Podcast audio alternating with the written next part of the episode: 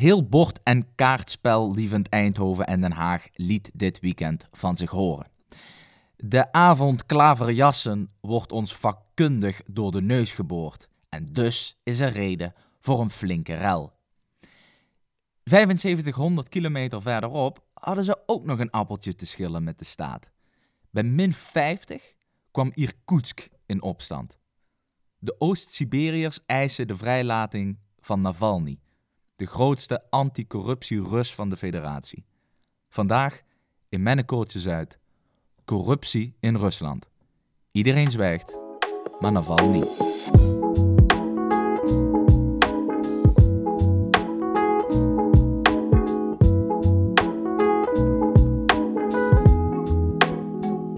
dan ben je dus echt bikkelhard, hè? Als je bij min 50 uh, de deur uit wil gaan om te demonstreren. Dat is wel wat anders dan de... Uh, ja, zondagmiddag... Uh... Zondagmiddag in Eindhoven een baksteen door een ruit gooien. Ja. ja, maar allebei vrijheidsstrijders, hè? ja. ja, nou ja, ik heb sowieso altijd wel... Als je dus op zondag gaat demonstreren... Ja, hè... Ja, dat vind ik ook een beetje lafhartig. Als je nou echt voor je, als je nou echt een punt wil maken, dan sta je maandagochtend om 9 uur. Ja, uh, autobanden te, te, verbranden. Ja. Juist. Auto en gewoon, gewoon politici om te leggen en weet ik het allemaal wat. Dan ga je er echt voor. Ja, ja maar dit is, uh, dit is altijd een beetje lafjes. Het is gewoon meer van, oh ja, ik verveel me, het is zondag. Ja, ik ga even wat e-bikes molesteren. Ja, jammer.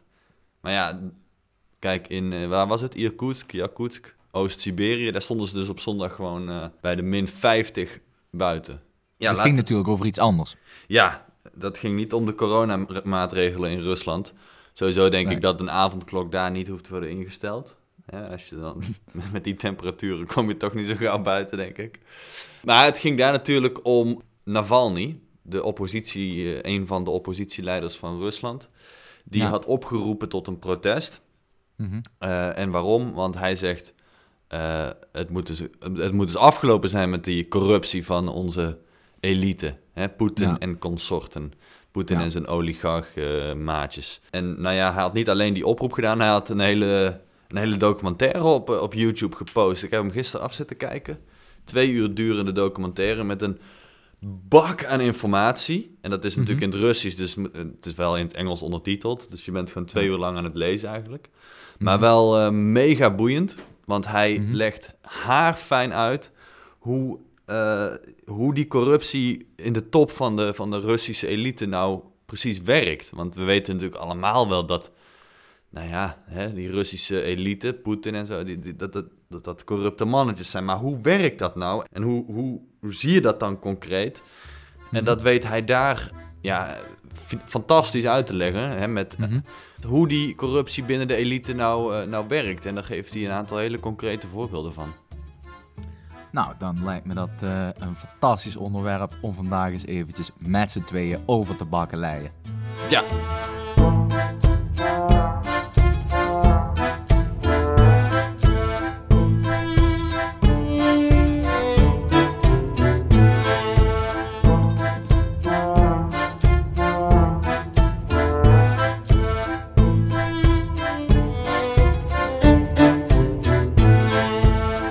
Alexei Navalny. Uh, dat, ja, die naam hebben we nu al een paar keer laten vallen. Maar dat is dus een oppositieleider, als ik me niet uh, vergis, ja. van, uh, van, van Rusland. Hij is een politicus en hij houdt zich bezig met corruptie in Rusland. Nou, ja.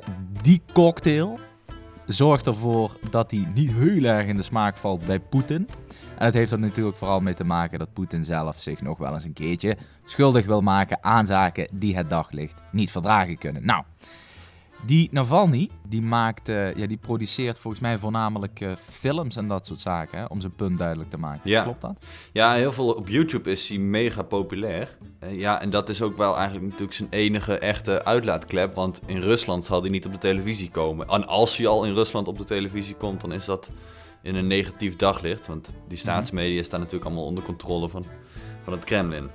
Maar goed, dat doet hij natuurlijk al jaren. Alleen de reden waarom wij nu op dit moment die podcast over hem maken, is omdat hij nu in het nieuws komt omdat hij vergiftigd is, uh, of zegt te zijn, door de Russische autoriteiten mhm. tijdens een vlucht van Tomsk naar Moskou. Nou, beste man blijkt vergiftigd te zijn. Die piloten zetten die man uh, aan de grond, nog voor Moskou, in Omsk. En er wordt vastgesteld dat hij vergiftigd is. En dan brengen ze hem naar, niet dan wordt hij gebracht, gerepatrieerd naar Berlijn om daar verzorgd te worden. Want hij is natuurlijk een vijand van de staat. En daar herstelt hij, tot nood overigens, van, uh, van die vergiftiging. En vervolgens vliegt die man terug naar Moskou. Ja. Om zich dus ja, weer zeg maar, in het hol van de leeuw te werpen. En uh, ja, zijn strijd tegen het systeem uh, voor te zetten. Ja. Maar goed, dat zag je natuurlijk uh, al een beetje aankomen. Die man wordt daar opgepakt. Ja. Maar om welke reden wordt die man daar dan weer opgepakt? Nou, ja, kijk, het is natuurlijk allemaal een beetje show. Hè? Want ja, wat je zegt, de, Russen, de Russische autoriteiten zijn absoluut niet blij met hem. Een man die dus gigantisch populair is op, uh, op, op YouTube. Uh, Onder de Russen, voornamelijk jonge Russen. Ik bedoel, die documentaire van, die hij dus de afgelopen week online heeft gezet... Mm -hmm. die is nu bijna 90 miljoen keer bekeken, zag ik uh, vanochtend. Zo. Dus dit is geen... dit is niet zomaar de eerste, de beste vlogger. Nee, um, het is een beetje ons, onze podcast, zeg maar dan. Ja, qua, qua, qua luister- en kijkcijfers wel, ja. Dan komt hij wel ja. bij ons in de buurt in ieder geval. Oké. Okay. Um, ehm, ik hoor je eigenlijk zeggen dat ze wel weer een, een, een, een of andere minuscule aantijging hebben gevonden om die man weer een aantal dagen vast te zetten. Een maand overigens. Hè? Dus ja. Ze zit nu vast voor een maand. En overigens is dat schering en inslag in die man zijn leven. Hij zegt dat het ongeveer een beetje een routineuze aangelegenheid begint te worden. Want uh, om de zoveel dagen wordt hij wel weer opgepakt of ergens van een podium gesleurd. Of, uh, ja. Ja, hij is het wel gewend. Maar nou, ik, eh, dus nu de officiële lezing is, hij is opgepakt omdat hij, um, hij had voor de, de, de, ja, voor, het, voor de rechter moeten verschijnen. Uh, in, volgens mij in december was dat. Uh, vanwege een aantijging van corruptie aan zijn kant. Van, een, van volgens mij zes jaar geleden. Mm Daar is hij toen, heeft hij een voorwaardelijke gevangenisstraf voor gekregen. Um, maar, maar hij moest zich dan wel op ieder moment kunnen melden bij, uh, ja, bij de politierechter. Um, ja. Nou ja, en in december, toen heeft, heeft, hebben die autoriteiten hem dus opgeroepen. Ja, maar hij kon niet verschijnen, want hij lag met uh, een vrij heftige vergiftiging in het ziekenhuis ja. in uh, Berlijn. Ja. Dus nu zeggen ze, ja, hey, je hebt je niet gemeld, dus we pakken je op. Ja, um, Novichok-vergiftiging had hij, ja? Ja, ja, ja, precies. Wacht, laten we daar heel eventjes een moment hebben. We gaan zo meteen door over dat, uh, dat gereden twist tussen hem en die autoriteiten. Maar wat mij dus, want ik zei net in het begin ook al, hij is vergiftig, of in ieder geval dat is het verhaal. En dat zei ik omdat ja, mensen die dus, laten we zeggen, aan de kant van de, uh, van, aan de kant van Poetin staan, zal ik maar even makkelijk zeggen. Die zeggen ja, uh, dat, dat is helemaal niet bewezen, want dat Duitse ziekenhuis heeft helemaal geen inzage gegeven in uh, dat medische rapport van die beste man. En dus kunnen we niet met zekerheid stellen dat hij vergiftig is. Maar er zijn allemaal Europese, volgens mij Frans-Duitse onderzoeksbureaus uh, geweest. Ik weet niet precies wie daarover gaat, maar die hebben dus vastgesteld dat het is hier uh, onomstotelijk bewezen dat er gebruik is gemaakt van Novichok. En dat is zo'n ja, dat is gewoon een, een, een biologisch wapen, is dat gewoon. Hè? Daar leg je mensen mee om. Maar dan denk ik, kijk, dat is een, dat is een van de sterkste gifgassen uh, die, die er zijn. Ja. En er wordt iemand, uh, er wordt iemand dan door naar ik aanneem iemand die er verstand van heeft vergiftigd. Mm -hmm. Maar die overleeft dat dan nog. Ja. Dan denk ik, wat, zijn dat, wat is dit voor amateur? Nou, uh, ja, dat dacht ding. ik ook. Maar uh, je zou denken van, hè, dat is toch niet zo moeilijk. Uh, zeker als je zeg maar een gespecialiseerd KGB-agent bent, dan regel je dat toch even. Ja, precies. Um, maar ja, dat, dat schijnt toch wel um, niet zo zwart-wit te zijn. Een ding met dat Novo, Novochok is mm. namelijk dat de dosering heel secuur komt. En mm. het doel wat je, wat je hebt hè, als KGB-agent is dat je dus zo'n man vergiftigt, maar dat hij niet meteen dood neervalt, want dan, hè, dan ben je er zelf natuurlijk ook bij. Je wil dat hij een dag later, of twee dagen later, of twaalf uur later, dat hij dan dood neervalt. Ja. Dus, en dan, is, dan wordt het heel lastig met die dosering. Um, ook omdat dit, zeg maar, we hebben hier al een keer een podcast over gemaakt, volgens mij. Uh, dat het echt gaat om, om milligrammen. Um, dus als je net te weinig doet, in het geval wat er dus gebeurd is, dan overleeft hij het. En als je mhm. net te veel doet, dan ligt hij uh, een half uur later al dood neer. Dus het komt heel secuur. En dat is uh, niet helemaal goed gegaan, denk ik dan.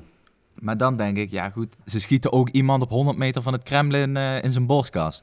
Op die brug. Ja, nou ja, ik denk ook dat ze er niet op hadden gerekend dat die piloten meteen zo adequaat zouden reageren en dat vliegtuig meteen in, in Omsk aan de grond zouden zetten. Um, mm -hmm. Ja, zo is die operatie dan toch uh, niet helemaal gelukt. Overigens, daar is denk ik Navalny wel heel bekend mee geworden in, in, in het Westen bij ons. eerst dus al met zijn vergiftiging. Um, en enkele maanden later, toen hij dus weer hersteld was, um, wist hij de fantastische trucken uit te halen. Dat hij samen met zijn onderzoeksteam, hè, zit hij dus in Duitsland, um, mm-hmm. het zover weet te schoppen dat hij weet te achterhalen wie die uh, eh, KGB, of ja, dat heet tegenwoordig de FSB, agenten zijn die uh, bij die operatie betrokken waren. En hij weet er één op te bellen. En hij doet zich mm-hmm. voor als een hoge uh, overheidsfunctionaris die een rapport op moet stellen over waarom deze operatie mislukt is. En mhm. die, die FSB-agent die trapt daarin en die legt eigenlijk gewoon aan Navalny zelf een, be uh, een bekentenis af uh, over wat er nou precies gebeurd is. Dus het is wel, dat is wel geniaal, geniaal film van hem. Dat is wel materiaal voor een goed boek of een goede film. Maar goed, beste man ligt dus in het ziekenhuis in Berlijn. is helemaal hersteld. En denk dan dat het een slim plan is om terug te vliegen naar Moskou. Ja. Daar zal natuurlijk een goede reden voor gehad hebben. Ja, maar dat klinkt natuurlijk vrij, uh, vrij stom. Je bent net vergiftigd door de Russische autoriteiten en vervolgens denk je van... Ja, maar nou, jij zei dat het helemaal niet zo gek is dat hij dat heeft gedaan. Ja, nou ja, hij heeft natuurlijk wel ballen van staal. Dus uh, ik zou het hem uh, denk ik niet na durven doen. Mm -hmm. Maar wat hij natuurlijk doet, is op dit moment speelt hij een soort... Ja, noem het, noem het poker, noem het Russisch roulette op het hoogste niveau. Mhm. Ehm, dus nu is het hard tegen hard. Ehm, kijk, hij heeft natuurlijk een aantal afwegingen. Allereerste is dat hij oppositie wil voeren. Hij wil, zijn ultieme doel is natuurlijk zelf president van Rusland te worden en Poetin af te zetten en in de cel te gooien. Ja, is dat zijn doel? Wil hij zelf president worden? Ja, ja, ja. En dat is natuurlijk heel lastig als je zelf in Berlijn zit uh, veilig in het Westen, dan is het natuurlijk lastig om uh, hè, oppositie te gaan voeren. Dat komt natuurlijk een beetje, ja, een beetje zwakjes over. Je kan beter zelf in Moskou op de barricade staan dan veilig in, uh, in, in Berlijn zitten. Ja. dus dat is een, is een reden dat hij toch teruggegaan is. En aan de andere kant gokt hij erop um, dat hij nu... Kijk, hij heeft nu, een, nu natuurlijk een soort momentum te pakken. Hè? Met die film, mhm. met, dat, met die bekentenis van die KGB-agent. Ehm, eh, dus hij gokt erop dat die bekendheid en die, en die, en die uh, motivatie van zijn achterban ervoor mm zorgt, nou allereerst dat er grote protesten in Rusland komen. Dat hebben we gezien, dat is afgelopen weekend gebeurd. Maar dat zorgt er natuurlijk ook voor dat het nu wel heel moeilijk wordt voor Poetin om hem om echt om te leggen. Want als hij nu in de cel overlijdt, ja, dan heb je de pop aan het dansen. Dan, dan, dan worden die protesten natuurlijk alleen maar groter. Want nu weet iedereen wel uh, dat als hij nu toevallig in de cel komt te overlijden vanwege een hartaanval... of hij heeft mhm. zichzelf opgehangen, dat soort mhm. verhalen... ja, dan, dan weet iedereen van... ja, nu, nu is het echt, nu gaat het te ver. Ja, dan, dan wordt het hommeles. En ik denk, ja, misschien dat Poetin inderdaad die afweging maakt... dat hij dat... Uh, niet, niet helemaal ziet zitten. Nee, want dan, krijg je natuurlijk, dan, dan wordt hij natuurlijk echt een, een martelaar. En dan krijg je echt die martelaarsstatus. Ja, ja, ja. Ehm, en ik denk dat Poetin dat, ja, dat niet aandurft. Want dan krijg je het, ja, wat ik zei, dan wordt het echt, uh, dan krijg je echt hele grote protesten.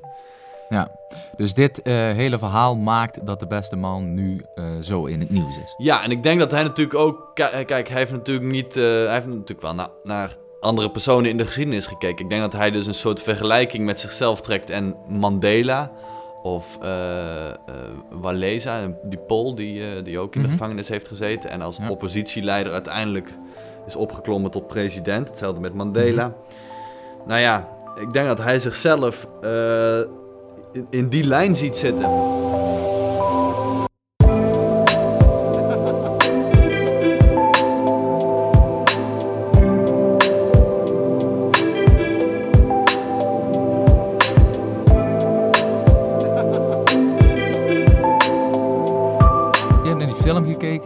Eerste film. Hij heeft nog een film gemaakt over Medvedev en over mhm. Kadyrov en een paar andere hoogwaardigheidsbekleders. Een generaal heeft hij nog iets over geschreven. Mhm. Die overigens daarna heeft gezegd dat hij hem wel eens eventjes tot juicy minced meat zou, zou verwerken. Maar goed, hij heeft nu een film over Poetin. Palace for Putin heet die film geloof ik, als ik me niet vergis. Ja. Die heb jij gekeken en daar legt hij uit dat Poetin een paleis heeft gebouwd. Ja, nou ja. Nou, dan zou je zeggen, dat, dat is niet zo, zo boeiend. Nou ja, het is niet zomaar even een paleisje dat hij daar als, als soort uh, substitute dacha, dacha heeft, heeft neergezet. Dit is echt, nou ja, als je het ziet uh, in die film, dit is een heel lijp paleis aan de, mm aan de Zwarte Zee. Dus in Zuid, mm bij Sochi daar in de buurt, Zuid-Rusland. Ja. Um, dit gaat eigenlijk alle, ja, alle normen en waarden te buiten. Want dit is een gigantisch paleis. En volgens de berekeningen van Navalny heeft het ongeveer 1 miljard dollar gekost. Mhm. Ehm, eh, er staat een gigantisch hek omheen. Er is een no-fly zone boven het paleis. Uh, vissers mogen niet in de wateren daarvoor komen. Uh, Poetin heeft daar een underground ijshockeybaan inge ingebouwd. Hij heeft een casino in zijn paleis. Hij heeft een theater met een, met een, met een strippaal erin. Mm het is wijngaarden ook nog, een hele, hele zak aan wijngaarden. Nee, het is een bizar groot paleis. En, maar even, zo, ik ga je in de reden vallen. Want kijk, dat die man een groot paleis heeft, dat is natuurlijk een open deur intrappen. Dus ja, ik ga nu laten zien dat uh, de leider van dit land, uh, een land dat vol zit met oligarchen, dat die, dat die niet in een Vinex woont, dat hij niet in een Vinex-wijk woont ergens in Novosibirsk.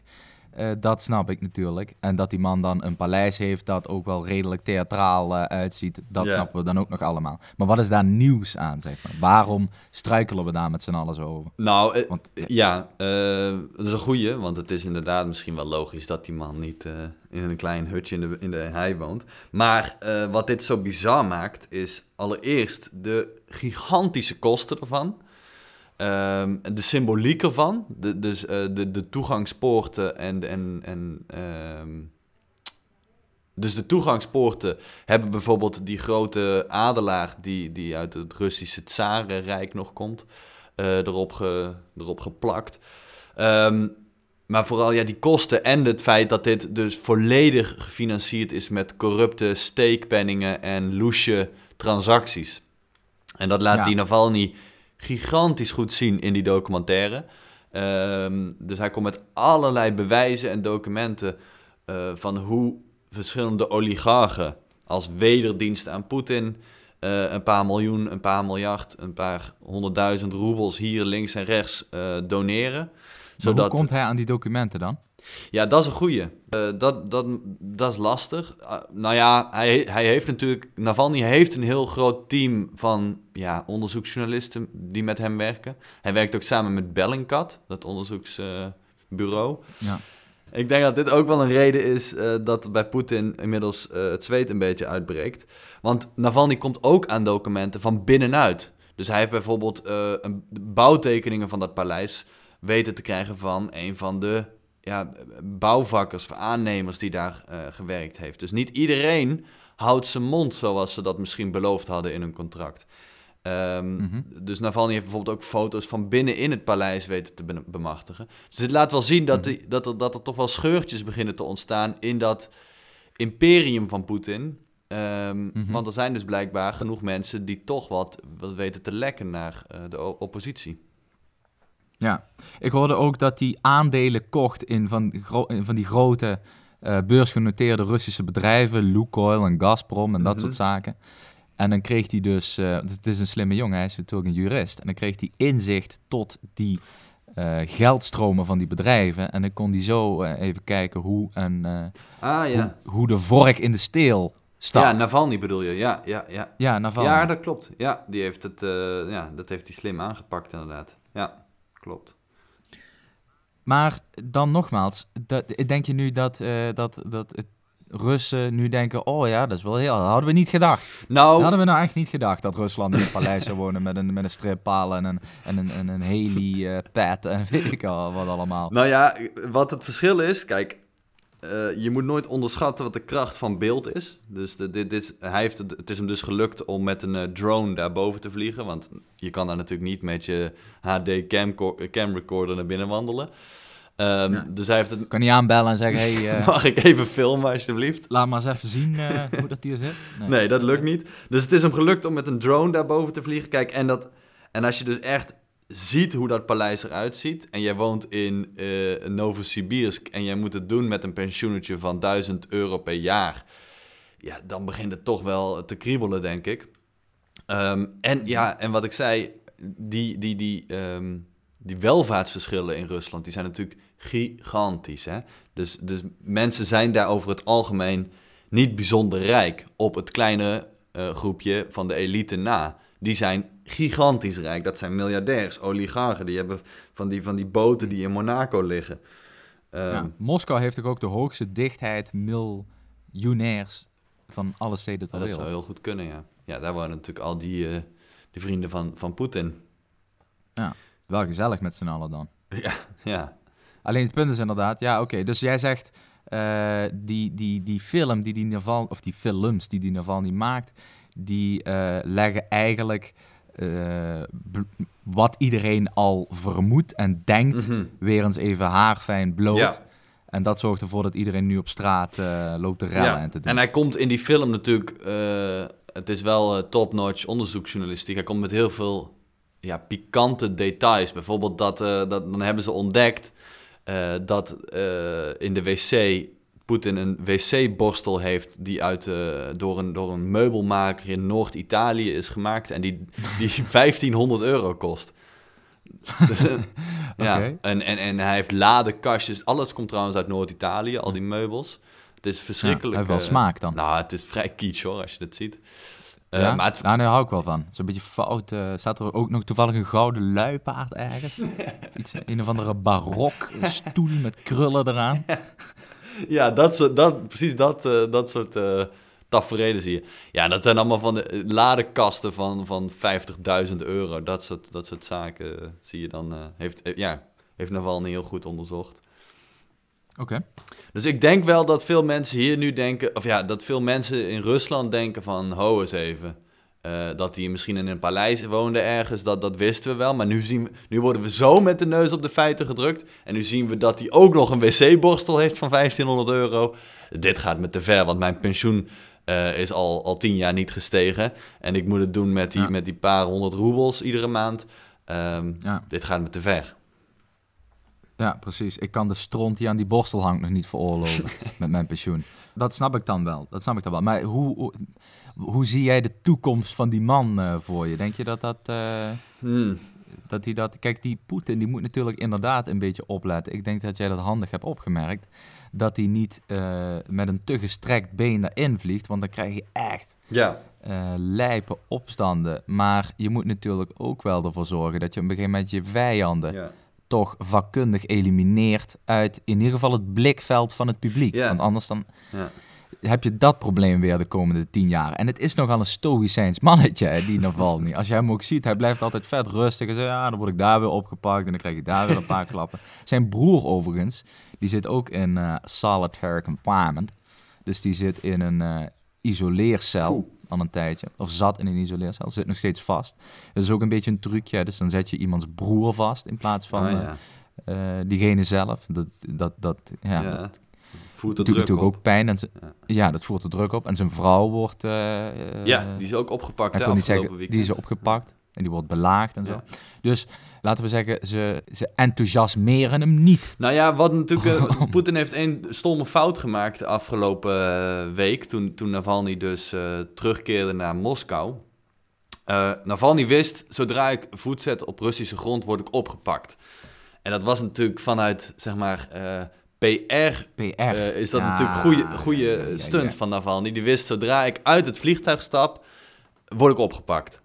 En dan had hij natuurlijk al zijn, zijn team om hem heen. Zijn vrouw, die gaf hij nog een laatste kus. Het werd allemaal gefilmd. En hij werd meteen mhm. opgepakt. Ja, dat was natuurlijk niet heel slim van Poetin. Die speelde natuurlijk handig mee met, met Navalny. Hij had natuurlijk eigenlijk moeten zorgen dat Navalny gewoon eerst rustig aan land komt en hem vervolgens de volgende ochtend uit zijn bed plukt. dan was het niet zo op film komen te staan. Ehm, maar goed, dus dit, dit was een overwinning voor Navalny dan. Ehm, ja, hoe gaat dat verder met hem? Kijk, een, een probleem met Navalny is wel dat het een, een, soort one-issue oppositiekandidaat is. Dus hij is vooral heel erg tegen corruptie. Uh, hij wil die corruptie elimineren. Maar hoe het dan verder moet met Rusland, daar heeft hij eigenlijk niet echt een programma voor. Er zijn natuurlijk andere oppositiekandidaten in Rusland. Die zijn misschien een stuk minder bekend, of dat weet ik eigenlijk wel zeker. Die zijn veel minder bekend. Um, maar die hebben wel een soort plan. Hoe, het, hoe, het, hoe moeten we de gezondheidszorg aanpakken? Hoe moeten we de infrastructuur aanpakken? Noem maar op. Mhm. Ehm, ja, en dat heeft Navalny niet echt. Dus daar houdt dan ook eigenlijk wel die vergelijking met bijvoorbeeld uh, Mandela of, of Walesa op. Um, mm Ja, want het is, hij wil gewoon een einde aan die corruptie. En, uh, ja, en ja. ja. ik denk dat eh, een van de belangrijkste hekele punten van dit hele verhaal is dat je wel een man moet zijn van de extreme lange adem. Mhm. Want hè, die Poetin die zal nog wel even aan de macht blijven en het systeem zal ook nog wel even corrupt blijven. Uh, en hij wordt uh, vaak genoeg belaagd om, uh, zeg maar, als gezond mens daar toch een redelijke punt, puntkop van te kunnen krijgen. Ja. Um, dus hij moet het hij moet het lang gaan volhouden, dit. Hij moet heel lang tegen het systeem blijven trappen. Tegen dat muurtje van het establishment blijven trappen. Ehm, want ja, dit, dit gaat nog wel even duren. Zeker als je dit... Uh, hij doet het dan nu niet meer in zijn eentje. Hij heeft natuurlijk een grote, een grote aanhang gekregen. Tenminste, zo lijkt dat hier in het Westen. Mhm. Maar um, ja, ik ben toch bang dat, hij dat, uh, dat, het, dat dit weer een beetje gaat uitdoven, zeg maar. Maar misschien staat er dan weer, weer iets nieuws op. Nou ja, er zijn in aankomende september zijn er parlementsverkiezingen in Rusland. Dat is natuurlijk een beetje het, uh, het momentum wat hij probeert vast te houden, zodat hij in, in september misschien een slag kan slaan. Um, want het probleem in Rusland is, uh, het wordt ook wel een soort... Kijk, Rusland wordt gezien als een soort dictatuur 2.0 of, of, of geef het een naam. Mhm. Kijk, het is niet de, een dictatuur zoals, um, zoals Noord-Korea, waar uh, er tussen haakjes verkiezingen zijn en dan wint Kim met 99,9% van de stemmen. Zo is dat in Rusland niet, waar het dus... Uh, er worden dus wel verkiezingen gehouden, maar er wordt in de aanloop na die verkiezingen al dusdanig goed gesjoemeld en steekpenningen verdeeld en, uh, en, en fraude gepleegd, dat het op de dag van de verkiezingen niet meer niet zo heel spannend meer is. Maar het is nog wel in een bepaalde manier spannend, want het, het, het lukt niet altijd overal om het uh, precies te regelen zoals Poetin het wil. Zo zijn er een aantal burgemeesters over een aantal steden verdeeld die van de oppositiepartij zijn. Dus het, het lukt mhm. ze niet altijd om het, uh, het precies te regelen zoals ze willen. Maar wat zijn dat voor verkiezingen dan? Nou ja, het zijn dus wel... Um... Zijn dat pres uh, presidential elections? Nee, dit zijn, uh, in september zijn het parlementsverkiezingen. Dus dat is ook wel vrij belangrijk. Kijk, op het parlement in Rusland is natuurlijk wel een beetje een soort show, uh, showparlement. Maar als het mm -hmm. Navalny lukt om een dusdanig grote um, aanhang te krijgen... en dusdanig grote ja, hoeveelheid stemmen dan kan dat wel eens een, een eerste deuk zijn in het, in het uh, presidentschap van Poetin. Ik vind het wel een interessant. Maar ja, het, is heel, het wordt lastig hoor, om tot, tot september dit momentum vast te houden. Ja, dat kan natuurlijk wel een, uh, hoe noem je dat, een, een sneeuwbaleffect zijn. Ja. Dat, dat nu dat die oppositie groter wordt, dat die mannen blijven rellen, ja. dat die mannen blijven doen. Maar ja, we zullen het uh, moeten afwachten. We gaan het zien. Oké, jij wordt uh, bedankt. Want ik vond dit toch wel weer fantastisch. Jij ook, Max. Ik, uh, ik vond het ook fantastisch. Ja. Uh, mochten er nou... Uh, ja, dit klinkt trouwens wel heel... alsof we het niet menen, maar we menen het wel. In ieder geval, ik meen ja, het. Um, vond jij, en dan heb ik het tegen de luisteraar ook fantastisch, dan kun je naar www.petje.af slash korreltjesuit. Ik herhaal www.petje.af slash korreltjesuit. En dan kun je daar in financiële termen aangeven hoe fantastisch jij deze podcast of andere podcasts van ons vond. Ja, want ons paleis dat uh, komt nog niet echt uit de grond. En dat hopen we toch eigenlijk wel binnen afzienbare tijd te realiseren. Nee, we kunnen net een wc-bril uit Noord-Italië laten overvliegen. Maar dan hebben we dat ook. En dan zitten we dus ergens ja, op een stukje, op een lapje grond met een wc-bril en als een kont te krabben. Hutje op de hei met een, mahoniehouten wc-borstel. Dames en heren, tot de volgende week. Tot volgende week.